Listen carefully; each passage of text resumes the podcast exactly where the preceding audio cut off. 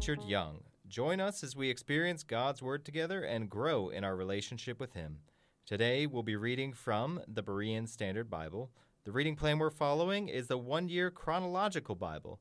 Today is day 11, and we're reading Genesis chapter 30, verses 25 through 43, as well as Genesis 31. Let's dive in. Now, after Rachel had given birth to Joseph, Jacob said to Laban, Send me on my way so I can return to my homeland.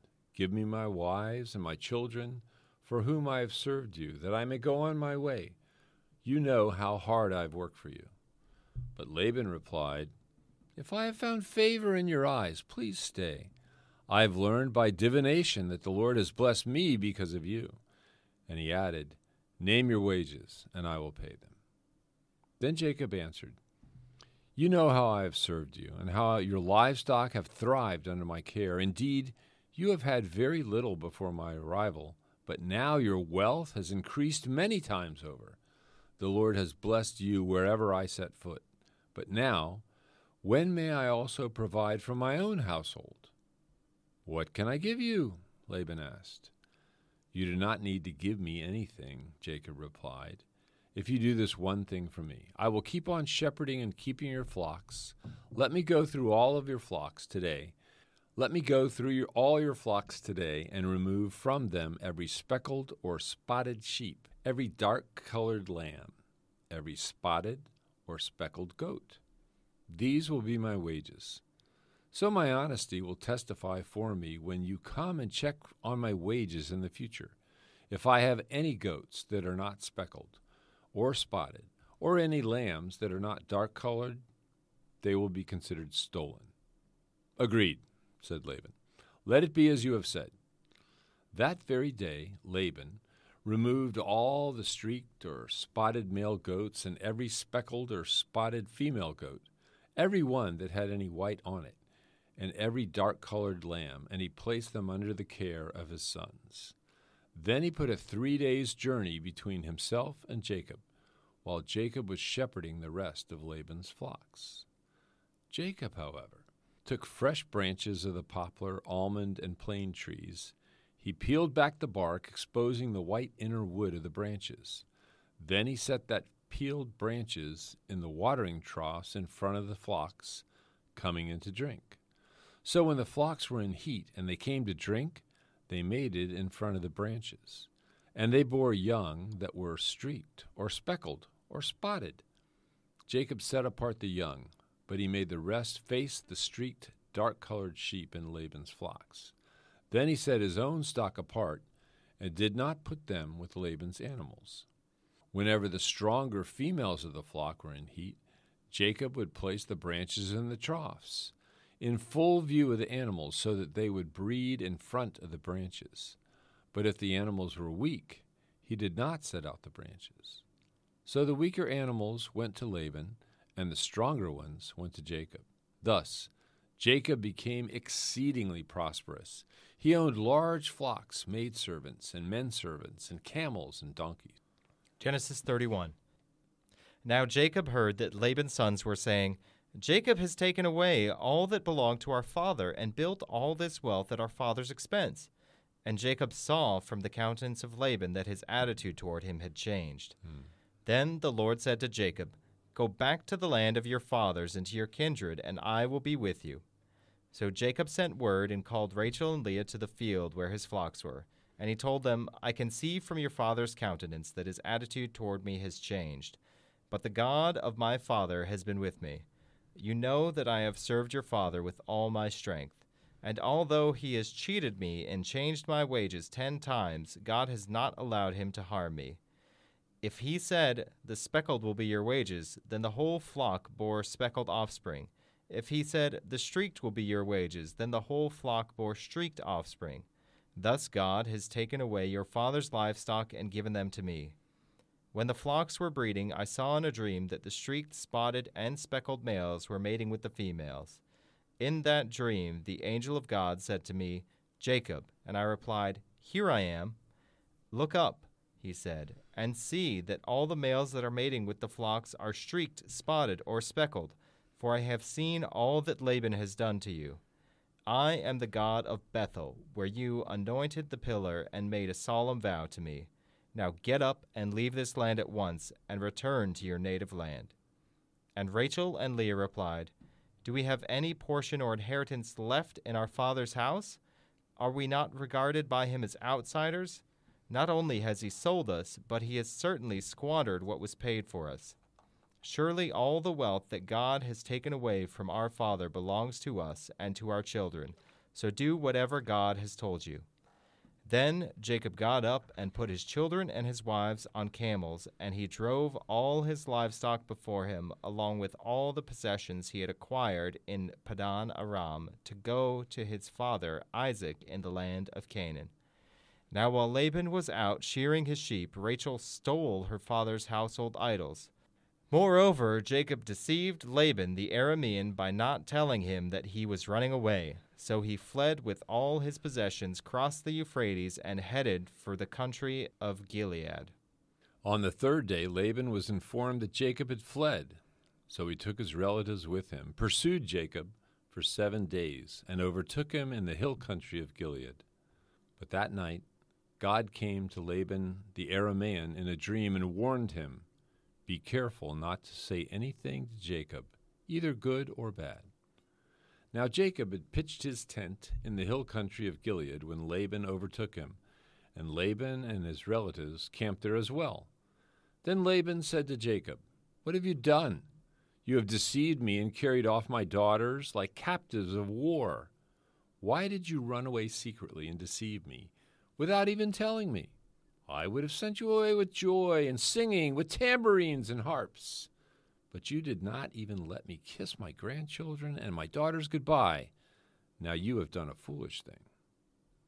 I have power to do you great harm, but last night the God of your father said to me, Be careful not to say anything to Jacob, either good or bad. Now you have gone off because you long for your father's house.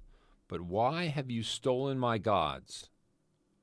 I was afraid, said Jacob. For I thought that you would take your daughters from me by force. So if you find your gods with anyone here, he shall not live. In the presence of our relatives, see for yourself if anything is yours and take it back. For Jacob did not know that Rachel had stolen the idols. So Laban went into Jacob's tent, then Leah's tent then the tents of the two maidservants, but he found nothing. Then he left Leah's tent and entered Rachel's tent. Now Rachel had taken Laban's household idols, put them in the saddlebag of her camel, and was sitting on them. And Laban searched everything in the tent, but he found nothing. And Rachel said to her father, Sir, do not be angry that I cannot stand up for you, for I am having my period. So Laban searched but he could not find the household idols. Then Jacob became incensed and challenged Laban. What is my crime? he said. For what sin of mine have you so hotly pursued me? You have searched all my goods. Have you found anything that belongs to you?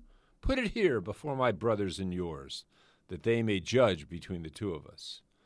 I have been with you now for twenty years your sheep and your goats have not miscarried, nor have I eaten the rams of your flock. I did not bring you anything torn by wild beasts. I bore the loss myself. And you demanded payment from me for what was stolen by day or night. As it was, the heat consumed me by day, and the frost by night, and sleep fled from my eyes. Thus, for twenty years I have served in your household, fourteen years for your two daughters and six for your flocks. But you have changed my wages ten times. If the God of my father and the God of Abraham and the fear of Isaac had not been with me, surely by now you would have sent me away empty handed. But God has seen my affliction and the toil of my hands, and last night he rendered judgment. But Laban answered Jacob, These daughters are my daughters, these sons are my sons, and these flocks are my flocks. Everything you see is mine. Yet what can I do today about these daughters of mine or the children they have borne?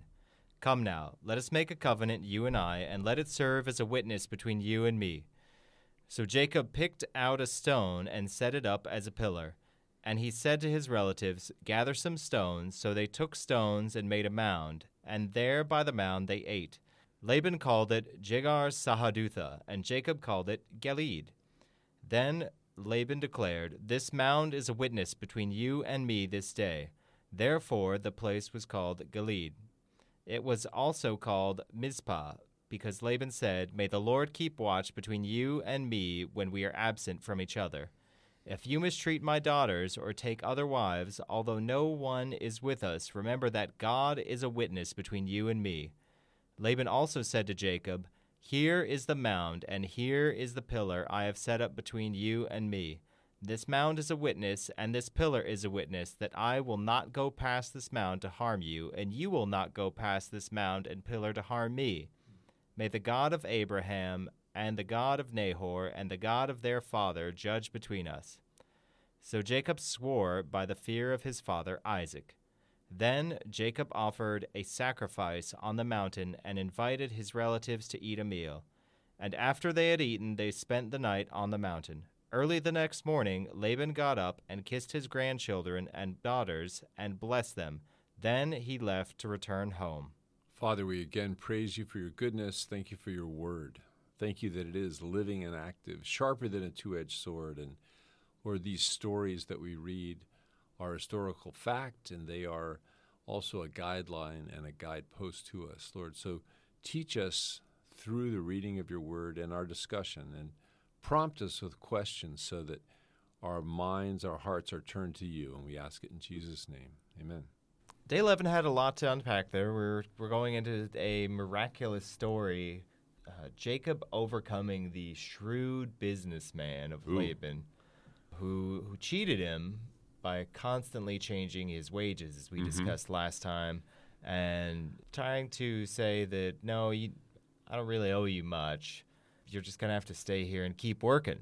Mm. Then Jacob splits the flock and has these sheep and goats reproduce in stripes, spots, speckles, so that he can have them. But the way he does it doesn't make any scientific sense. Right. Uh. I mean, he, he strips bark off a few rods, holds them up, puts them in front of the troughs when they're they're mating, and lo and behold, God miraculously intervenes. And that, again, as we see the hand of an Almighty God who spoke the worlds into being, He certainly can cause sheep and goats to reproduce however He wants them to. And His His design is to bless Jacob so that he comes out with four wives let's let's go ahead and call them four wives, right? two wives, two concubines. Eventually, the story names them as wives. But the point is, he comes out and he is rich. He has got so much. Yeah, he, he leaves Laban's land with more than Laban had, Mm. which is a, a story of God's providence Yes. over his chosen people, bringing them into prosperity and fulfilling his promise. So, some interesting notes as the story continues is we get Rachel and Leah agree completely to return with him. Their father is upset Mm-hmm. And he has left them with almost nothing. Uh, according to their own account, he, he it seems like he disowned them after they're with Jacob. Rachel and Leah completely agree to come with him. Let's go to the homeland. But there's one thing that they do on their way out. Oh. Rachel steals the household idols. Mm. So- yes. Rachel, Rachel steals the household idols, conceals them. Who is your God? Who is your God? You know, and that that continually is a question that we need to ask ourselves. I think on a day-to-day basis, who am I really serving? So Rachel thinks she's she's clinging to her father's past life. And she's clinging to the old gods that they had worshipped before. The the question I would have, you know, because Jacob was first given the wife of Leah, and Leah names her children some pretty pretty good things. We'll get into that later. Mm. But it seems like Leah has a devotion to the God of Abraham that we Mm. don't see 100% of the time in Rachel. Mm. So, just curiosity, you know, if if God were to rewrite history, what would Jacob's life have been like if he would have just taken Leah? Would have sons have been less contentious, but still founded the tribes of Israel? Who Great, knows? great question. We don't know. Yeah. We don't know. It, it is interesting, though, that, that Rachel is the one who, unbeknownst to her husband, and it's going to be amazing what happens. You know, Jacob's Jacob's taunting of Laban. When- Yeah, because he, he doesn't know. He doesn't he, know. He taunts him. So there's a couple of different deceptions that occur here. So one of them here is that Jacob leaves without telling Laban that he's leaving. Mm. And the text says that that was a lie, a deception. Mhm. He deceived Laban. So what we're seeing there is the principle of a lie of omission Mm-hmm. being presented in the scripture so that you're leaving something out and it becomes a deception of somebody else. So you're Mhm. misleading them. Uh, so don't ever think you're getting away with it by not telling somebody something. God still knows. And in the scripture, He has held us to that account of that this is not okay. Yeah, and, and Laban's Laban's kind of deceptive too. He says, "Why have you deceived me? Carried off my daughters and like captives of war. Why did you run away secretly and deceive me? I would have sent you away with joy and singing tambourines and harps." Really? Okay, Laban. So why didn't you let them go much earlier in the story when he wanted to go? It's it's just a lot of deceptive and Hmm. shrewd people dealing with each other. The story that we get here is even they make an oath eventually and, and Mhm. make peace with each other. Right. But God is using broken people Mm. to fulfill his promise, as we've seen time and again, is that he will use his chosen people Mm. to accomplish his goal. And that is applicable today, is that we are broken people. But everyone has sinned and fallen short of the glory and the grace of God, but he provided that to us Hmm. through his son Jesus. And Amen. even in the Old Testament, he provided grace for his chosen servants. Hmm So obviously we could go on and on, but uh, we just want to thank you again for joining us today. We look forward to being with you tomorrow for day 12 of the Bible in a Year with Manna.